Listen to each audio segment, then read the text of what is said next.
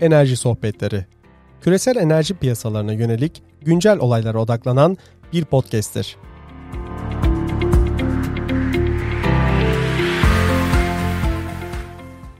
Merhaba 27 Aralık 2020 tarihinde enerji tarihinde e, biraz da e, elektrik sistemi gelmeden önce aslında telgraf var ve pek çok konu e, elektrik hat vesaire bunlar telgraf sistemiyle Osmanlı'da gelişti. Bu konuları konuşmak üzere karşımızda Yıldız Teknik Üniversitesi'nden Doktor Emrah Üçer var. Emrah Hocam merhaba. E, merhabalar, e, ben Emrah Yıldız İktisat'tan.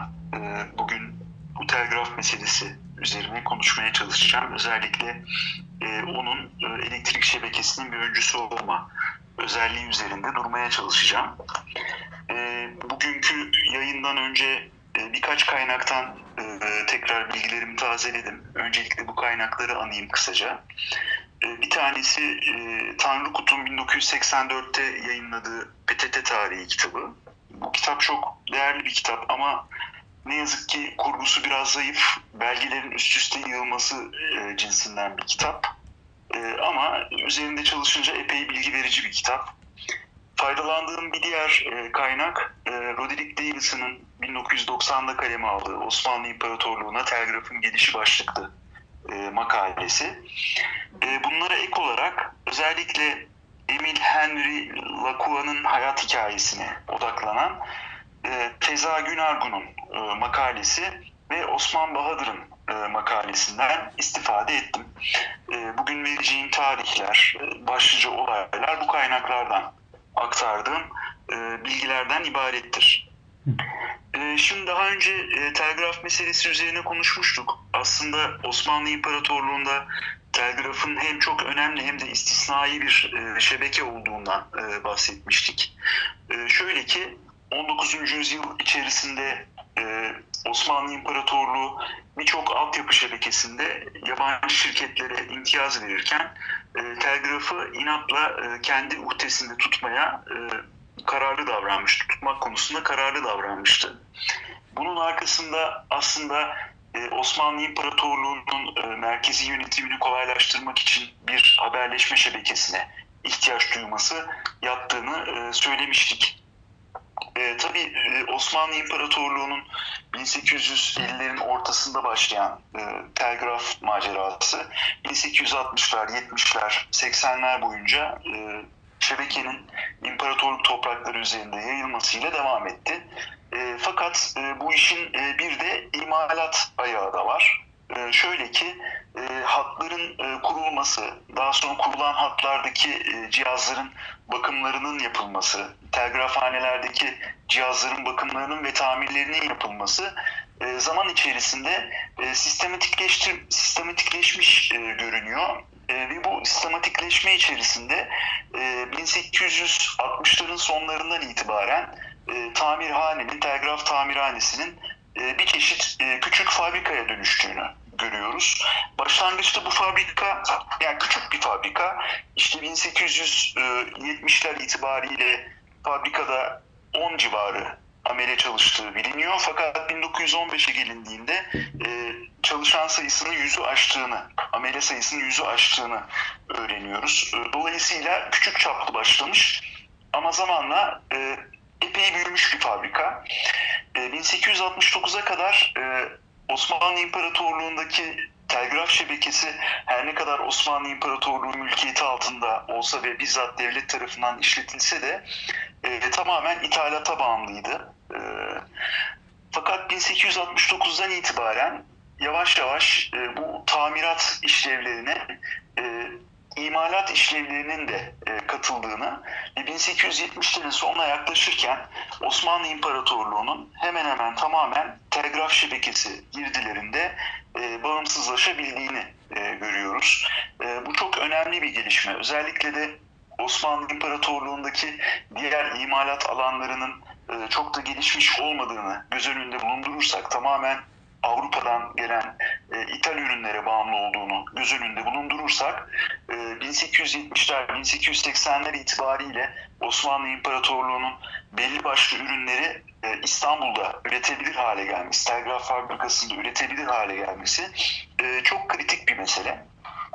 telgraf fabrikası neredeydi? Telgraf fabrikası e, aslında bugünkü Gülhane Parkı'ndaki yani Soğuk Çeşme Sokak diye bilinen mevkinin işte o Soğuk Çeşme Sokak'tan indiniz telgraf boyu, yolu boyunca Gülhane Parkı'nın kapısına e, yürüdüğünüzü varsayın. Orada sağ kolda e, yer alan e, bir binaydı.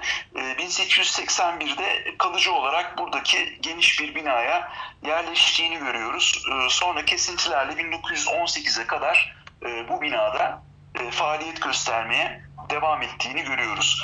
E, 1918'de savaşın bitmesi ve mütarekenin imza edilmesinden sonra fabrikanın e, kapandığı da e, eklememiz gereken bilgiler arasında. Peki bu e, fabrikada neler üretiliyordu?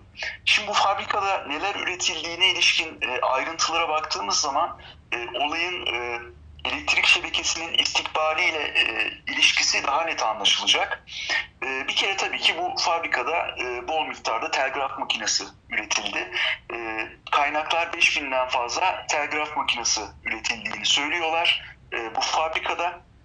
Fakat e, telgraf makinesinin yanı sıra e, piller de üretildi. Bilindiği gibi telgraf aslında elektrikli bir cihaz e, ve telgraf merkezlerinde yer alan elektrik pilleriyle e, elektrik sağlanan bir cihaz. Yani işte elektrik e, vasıtasıyla mesajların taşındığı. Şimdi buradaki dinleyici e, kitlesinin teknik meselelerdeki bilgisi muhtemelen benden daha geniş. O yüzden bu konuda çok ayrıntılara girmeyeyim. Ama e, şey önemli bu e, telgraf fabrikasında telgraf makinelerinin işte e, parlör, komutatör, manipülatör gibi cihazların e, yanı sıra e, binlerce diye ifade edilen pil üretilmiş olmasını da e, çok önemli buluyorum.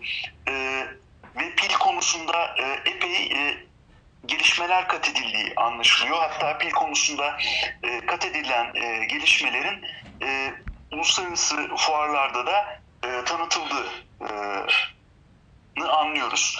E, bu Osmanlı'daki telgraf fabrikasının e, sadece Osmanlı İmparatorluğu'nun ihtiyaçlarını karşılamakla kalmadığını aynı zamanda uluslararası anlamda da muteber bir fabrika olduğunu e, anlayabiliyoruz. Nasıl anlayabiliyoruz?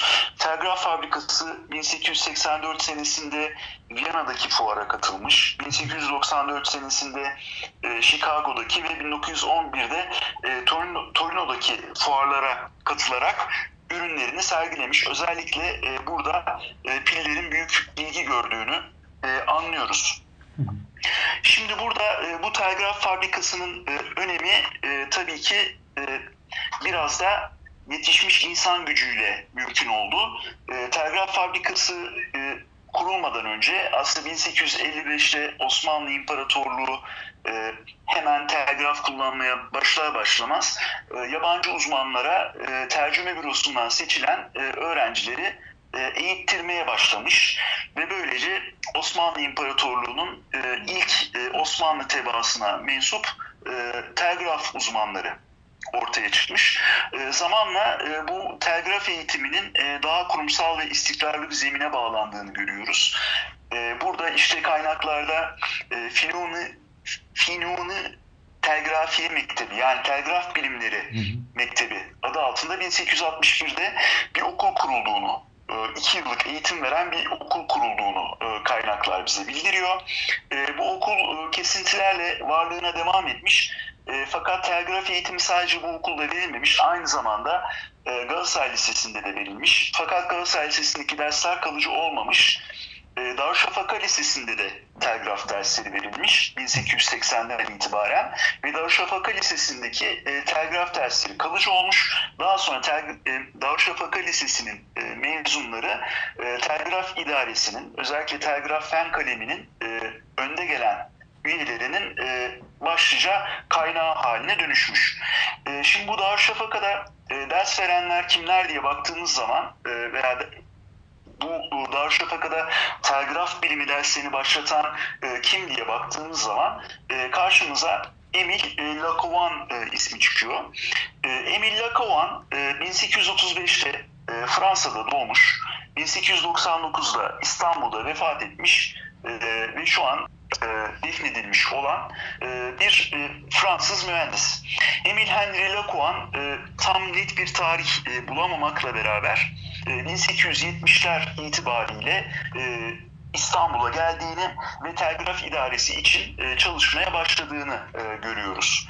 E, Emil Henry Lacouan e, döneminin işte telgraf konusunda uzman olan e, bir elektrik mühendisi. E, Fransız olması da tesadüf değil. E, bildiğiniz gibi Fransa o dönem te, e, erken telekomünikasyon sistemlerinin e, en önemli e, geliştiricilerinden biriydi. İlk elektrikli telgraf e, şebekelerinden biri de e, Fransa'da e, çekilmişti.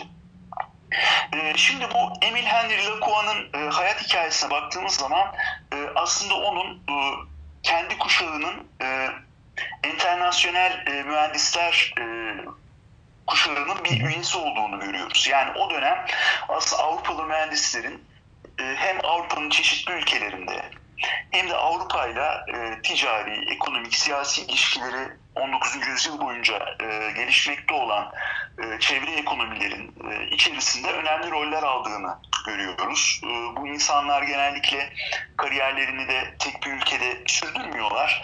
E, nerede ihtiyaç varsa, nerede iş bulabilirlerse e, oraya gidiyorlar. E, genellikle de işte e, bu topraklarda iş yapan Avrupa şirketlerinin e, peşinden e, çevre coğrafyaları dolaşıyorlar. E, özellikle işte İstanbul, İzmir gibi, e, Şangay gibi işte e, çeşitli liman kentlerinde önemli altyapı yatırım projelerine e, katılıyorlar.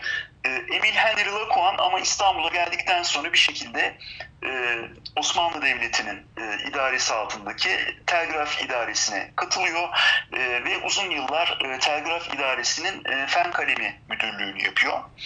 E, şimdi Emil Henry Lacouan'ın e, özellikle e, telgraf imalatı ve telgraf eğitimi alanında e, önemli katkıları olduğunu anlıyoruz. Örneğin kendisi e, bir e, ders kitabı olarak da kullanılan e, bir kitap yazıyor. E, kitabın ismi e, Mebahisi Telgraf. Mebahisi Telgraf kitabı e, daha sonra Mehmet Raif tarafından e, Türkçe'ye de çevrilmiş ve 1883'te yayınlanmış. Bu kitap 482 sayfalık e, epey e, ayrıntılı bir kitap olduğunu anlıyoruz e, kaynakların anlatımından. E, bu kitapta telgraf makinesinin e, çalışma prensibi, e, havai hatların döşenme prensipleri gibi bilgilerin yanı sıra e, piller üzerine de epey e, ayrıntılı bir e, bölüm olduğunu e, anlıyoruz. E, ve Emil Henry Lacouan'ın e, sadece e, Türkiye'deki telgraf merkezlerindeki pillerin tamiri, e, imal edilmesi ve geliştirilmesinde değil, e, aynı zamanda e, Avrupa'da pil teknolojisinin gelişmesinde de ciddi katkıları olan e, bir e, araştırmacı olduğu anlaşılıyor. Yani aslında o dönem e, öyle anlıyoruz ki hem e, telgraf fabrikası çatısı altında hem e, telgraf idaresinin e, fen işleri kaleminde hem de Darüşşafaka'da ve telgraf mektebinde e, adı konmamış bir ARGE e, faaliyeti yürütülmüş. E, bu tamiratla başlamış. E, daha sonra e, imalata gitmiş ve e, artık e, Osmanlı İmparatorluğu'nun e, 20. yüzyılın başında katıldığı savaşlarda e, ambargo koşulları altında Osmanlı İmparatorluğu'nun bütün e, telgraf ihtiyaçlarını karşılayacak bir düzeye erişmiş. Tabii işte az önce dedik ki e, biz özellikle telgraf şebekesinin e, gelişimini elektrik şebekesinin gelişiminin bir ilk adımı olarak ele almak istiyoruz dedik. E, bu çerçeveden bakıldığında aslında Emil Henry Lacouan'ın e, ve Darüşşafaka mezunlu teknisyenlerden oluşan yakın çevresinin e, sadece telgrafla ilgili elektrik işleri yapmadığını, e, farklı projelere de giriştiğini görüyoruz. E, mesela kendileri e, bazı binaların aydınlatılması, saraydaki bazı lokasyonların aydınlatılması, elektrikle aydınlatılması gibi e, projeler yaptığına ilişkin bilgiler var. E, elektrikli sandallar yaptı, yaptık, yani deneysel olarak elektrikli sandallar yaptıklarına ilişkin bilgiler var. Elektrikli tramvay yapmaya giriştikleri yönünde bilgiler var. Aslında 1890'larda e, dünyanın birçok ülkesinde e, elektrikli modern kent şebekeleri e, kurulmaya başlamıştı. Örneğin Japon şehirlerinde, Çin şehirlerinde, Hani burada özellikle Japonya için örnek veriyorum. Çünkü e, Türkiye gibi e, o dönem e, biraz daha Avrupa ekonomisine bağımlı konumda olan e, ülkeler olduklarından ötürü. E, fakat Türkiye'de e, çeşitli sebeplerle e, modern elektrikli kentli şebek, e, kent şebekelerinin kurulması 1910'ların ortasına kadar sarktı bildiğiniz gibi. E, ama e, Lakuan ve çevresindeki teknisyenlerin 1890'larda aslında e, elektrikli tramvay, elektrikli aydınlatma gibi e, projeleri başarıyla hayata geçirebilecek bir teknik beceriyi biriktirdiğini görüyoruz. E, yine bu kapsamda e, önem taşıyan bir gelişme, bir teknolojik atılım e, 1881 e, senesinde e, Posta ve Telgraf Nezareti eliyle İstanbul'da kurulan e, küçük telefon şebekesi e, bu resmi bir telefon şebekesiydi. E, az sayıda e, binayı birbirine bağlıyordu. Esas olarak da devlet dairelerini ve e, Galata'daki birkaç e, banka binasını birbirine bağlayan küçük bir şebekeydi. Ama e, bu şebekenin kurulması ve çalıştırılması e, çok önemli bir e, adım. Posta ve Telgraf Nezareti açısından. E, bu 1881'de bu şebeke kurulmadan önce 1877'de yine Emil Henry Lacuan önceliğinde telgraf fabrikasında İstanbul'un ilk başarılı telefon deneyinin e, yapıldığını da görüyoruz. Dolayısıyla telgraf fabrikası aslında telefon teknolojisine dönük de ilk adımların atılması için e, önemli bir bileşen olmuş e, Türkiye'de. E, fakat e, 1886 senesinde bilindiği gibi e, 2. Abdülhamit'in bir buyruğuyla e, İstanbul'daki e, telefon şebekesi e, sökülüyor. Aradan bir 23 sene geçtikten sonra 1909 senesinde e, Posta ve Telgraf Nezareti yine İstanbul'da hızla yeni bir telefon şebekesi e, kurmayı e, başarıyor. E, ve imtiyaza da şiddetle karşı çıkıyorlar. Yani Posta ve Telgraf Nezareti hani aslında e, neredeyse 40 senedir e, telgraf cihazları, telgraf şebekeleri, telgraf telleri üretiyor olmanın, piller üretiyor olmanın e, verdiği cesaretle e, telefonu da, telefon şebekesini de e, bizzat e, inşa edebileceği e, özgüvenini kazanmış pozisyonda ve yabancı bir şirkete imtiyaz verilmesine e, karşı çıkıyorlar. Ama tabii ki o dönem Maliye Nazırı e, Mehmet Cavit Bey'in e, liberal görüşleri ön plana çıkıyor ve e, imtiyaz veriliyor bir e, yabancı şirkete, bir Fransız, İngiliz, Amerikan ortaklığı konsorsiyumuna imtiyaz veriliyor. Evet. Şimdi biz geri dönelim e, 19. yüzyıla.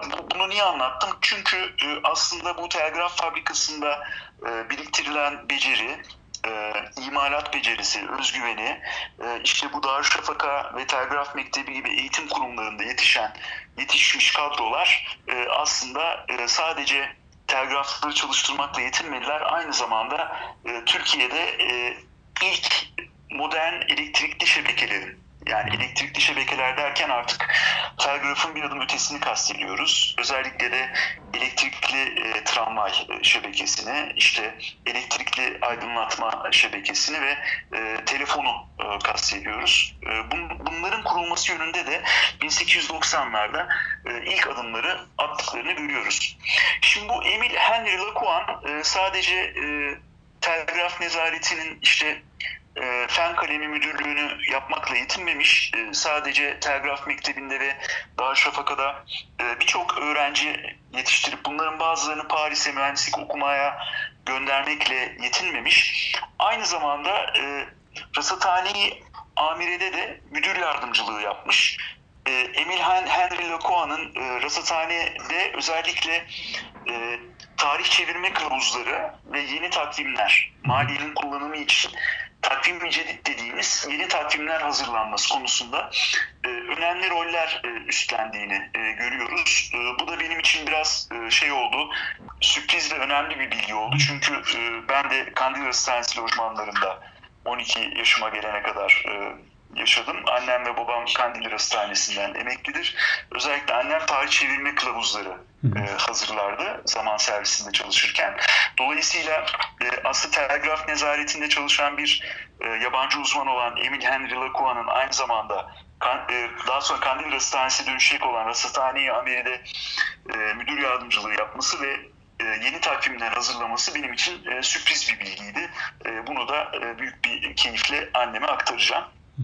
E, kendime ilişkin böyle bir ayrıntıda verdikten sonra e, devam edeyim. E, aslında Emil Henry Lacan e, o dönemin e, İstanbul'unun e, nasıl bir yer olduğuna ilişkin bize bir fikir veriyor. E, İstanbul bildiğiniz gibi çok kozmopolit bir e, kent. E, sadece işte İstanbul'da yaşayan e, gayrimüslim e, cemaat üyelerinden ötürü değil.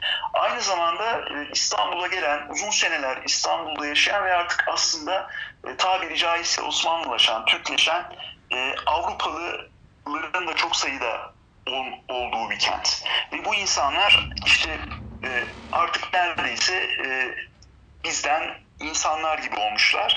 Şimdi Emil Henry Lacan'ın da e, hem sosyal hayata epey kaynaştığı hem de e, devlet tarafından ciddi bir itibar ve güven gördüğü anlaşılıyor. Çünkü kendisi e, o dönem 5 senede bir toplanan e, uluslararası telgraf birliği Osmanlıca o dönemki Osmanlıca söylenişiyle e, telgraf ittihadı beynelmiler konferanslarına Osmanlı delegesi e, olarak e, katılmış e, ve Osmanlı İmparatorluğunu e, temsil etmiş. E, birden çok konferansa katıldığını anlıyoruz. E, kendisi 1899'da e, genç aslında çok da genç değilmiş yani 64 yaşında yakalandığı bir hastalıktan ötürü İstanbul'da vefat ediyor. Belki 1899'da e, vefat etmeseydi Emil Henry Lacan e, bir 10 yılda, e, 20 yılda yaşasaydı muhtemelen e, İstanbul'daki e, telefon şebekesinin, e, işte bu Silahtara elektrik santralinin,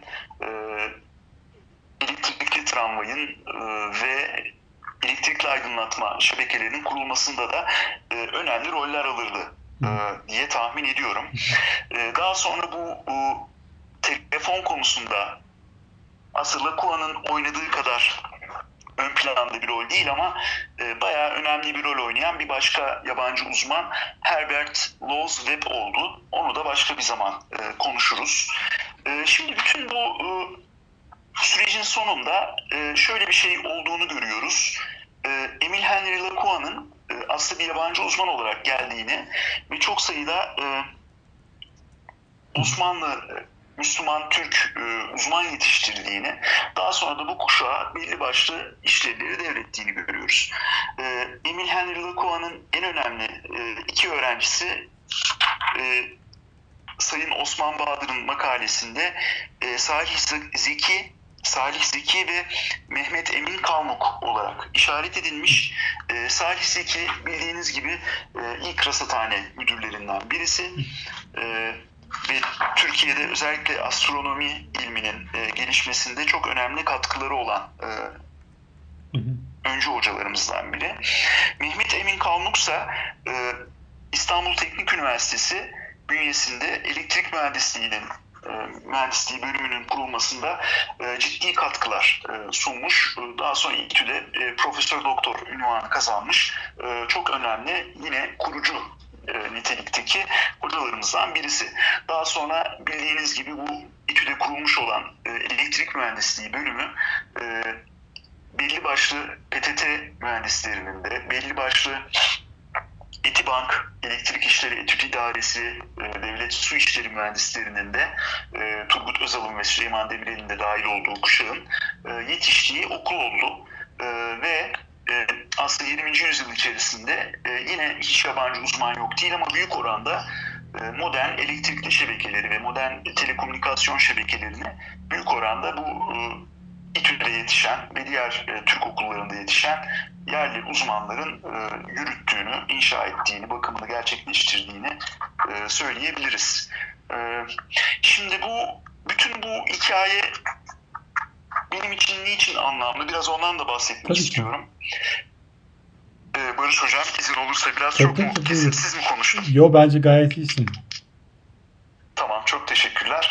Şimdi bütün bu e, hikayenin bu kadar önemli olmasının sebebi ne? E, bana kalırsa bunun önemi şuradan ileri geliyor.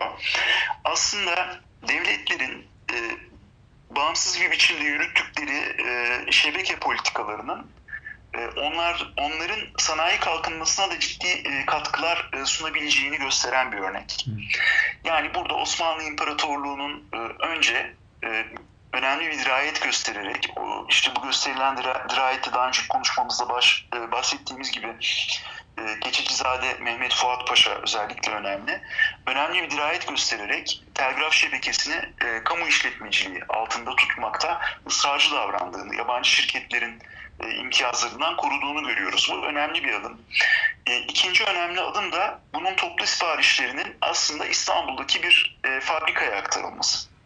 Bu şekilde e, bir şebeke politikasında toplu siparişlerin istikrarlı olarak e, yurt içerisindeki sanayi tesislerine aktarılması aslında o sanayi tesislerinin gelişmesi, üretim hacmini arttırması ve ARGE faaliyetlerine de kaynak aktarabilmesinin önemli koşullarından birisi. E, tabii ki bizde bu e, anlattığımız telgraf idaresi ve e, telgraf fabrikası örneği çok küçük bir örnek. E, buna benzer bir örnek daha sonra bu Fikret Yücel'in anılarından okuyup öğreniyoruz ki e, 1970'lerde PTT bünyesinde kurulan araştırma laboratuvarlarında da yaşanmış. Bu PTT ağırla daha sonra TELETAŞ'a dönüşmüş 1980'lerdeki e, telekomünikasyon atılımı yıllarında. E, ama ne yazık ki bizde yaygın bir formüle dönüşememiş. Fakat e, incelediğimiz zaman e, Fransa gibi Avrupa e, ülkelerinde, e, Japonya, Kore gibi Asya ülkelerinde aslında bu şebeke politikasının başarılı bir sanayileşme yaratma konusunda da etkin bir biçimde kullanıldığını görüyoruz. Yani ne oluyor? Bu, bu ülkelerde devletler kontrol altında tuttukları şebekelerin siparişlerini muntazaman yurt içerisindeki imalat tesislerine aktarıyorlar ve böylece bu imalat tesislerinin e, düzenli bir biçimde büyümesi, yeni teknolojiler geliştirmesi ve ülkelerindeki e, sanayileşme zeminini oluşturması e, için çok önemli bir katkı sağlamış oluyorlar. Böyle böyle bir şebeke politikası özellikle küreselleşme dönemlerinde imkanı da olan bir politika. Çünkü küreselleşme dönemlerinde e, birçok imalat tesisi hızla devalüe edilebiliyor. Dünyanın başka bir yerinde daha ucuz bir şekilde o ürünleri üretmek mümkün olduğu için. Ama şebekenin e, ürettiği hizmetleri başka bir ülkeden e, ithal etmek çok özel koşullar dışında mümkün değil. Dolayısıyla bu yurt içerisinde e, düzenli bir kaynak aktarma manivelası olarak kullanılabilir e, kanaatindeyim. E, sanırım e, son dönemde ben sizin dünkü konuşmanızı dinledim e, Barış Hocam. Evet. Bu e, yenilenebilir enerji teknolojileri üzerinde özellikle durdunuz. Sanırım son dönemde Türkiye'de e, elektrik politikasında, enerji politikasında e, ve e, işte bu şeyi takip ediyorum, ULAK, e, ULAK'ı takip ediyorum. Telekomünikasyon politikasında e, geç de olsa benzer bir yöne e, dönmüş gibi görünüyor. Şimdi yine sizin dünkü konuşmanızla e, diyalog içerisinde e, ben bugün tekrar e, kaynakları hatırlamak için bakarken e, şeyi çok önemsedim. E, bu telgraf fabrikasında ki Osman Bahadır aslında bu telgraf fabrikasını ısrarla elektrik fabrikası olarak anıyor. E, bu telgraf fabrikasında e, birçok pil üretilmiş olmasını e, çok önemsedim Barış Hocam. Bence de çok e, önemli bir şey. Teknik, e, kısıtlı teknik bilgimden bildiğim kadarıyla bu yenile, yenilenebilir e, enerji türlerinin yaygınlık kazanması açısından da e, pil teknolojileri bugün de çok gündemde, çok önemli. Demek ki 19. yüzyılda Türkiye'de işte e, Lakoan gibi artık bizden olmuş yabancı uzmanların da yardımıyla e, Türk teknisyenleri, e, ameleleri e, pil nasıl pil üretiriz diye kafa yoruyorlardı. E, bu da bana çok e, güzel bir anekdot gibi geldi. Bilmiyorum siz ne dersiniz? Bence harika özetledin. Ee, gerçekten de bugün geçti, yani dün de lityum yerli üretimin olduğu bir şeye tam denk geldi. Hem elektrik şebekelerinin öncüsü olan telgraf sistemini bize çok güzel anlattın. Artı pil noktasını biz seninle konuşmamıza rağmen hiç aslında pil kısmını konuşmamıştık daha önceki durumda. Pilde verdiğim bu bilgiler de bence çok önemli. Ve gerçekten bir anlamda da e, Türkiye'de bir pil üretim tarihinin 100 yılı aşan bir durum olduğunda tekrar bize hatırlatmış oldun. Hocam çok teşekkürler. Eklemek istediğim bir şey var mı? Ben çok teşekkür ederim. Ee, işte böylece sizle ikinci sohbetimizi yapmış oluyoruz. Ee, yani dinleyen arkadaşlar biraz bu telgraf meselesinin background'ı için bizim birinci söyleşimizi de e, dinleyebilirler. Çünkü ben biraz orada verdiğim bilgileri atlayarak burada e, anlattım. Öyle bir not düşmüş olayım. E, bundan sonra da devam etmek de isterim yeni konularla. E, ben de devam etmek istiyorum. Özellikle belirli bir dönemi doğru anlamamız çok önemli. Mantığını anlamamız çok önemli. Ve bu konuda gerek Alaaddin'in gerek senin gerek Ali'nin ve diğerlerinin e, tüm bir enerji sektörüne bu işin bir geçmişinin, bir tarihinin olduğu, neler yapıldığını anlatmasını ben çok önemsiyorum. Bu yüzden emeklerin için de çok teşekkür ediyorum. Ee, bir, belki dinleyiciler yanlış anlamasın diye söylüyorum. Tarih çalışmaları biraz daha yavaş ilerliyor ve hocalarımız çalışıyorlar ama makale yazdıktan sonra genelde onları dinlemeye çalışıyoruz ki makale önceden bilgileri dışarı verip de hani kendi makaleleri zayi olmasın diye.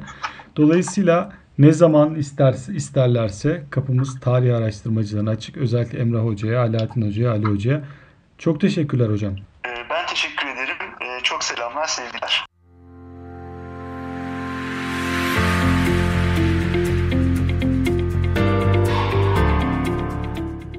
Dinlediğiniz için teşekkür ederiz.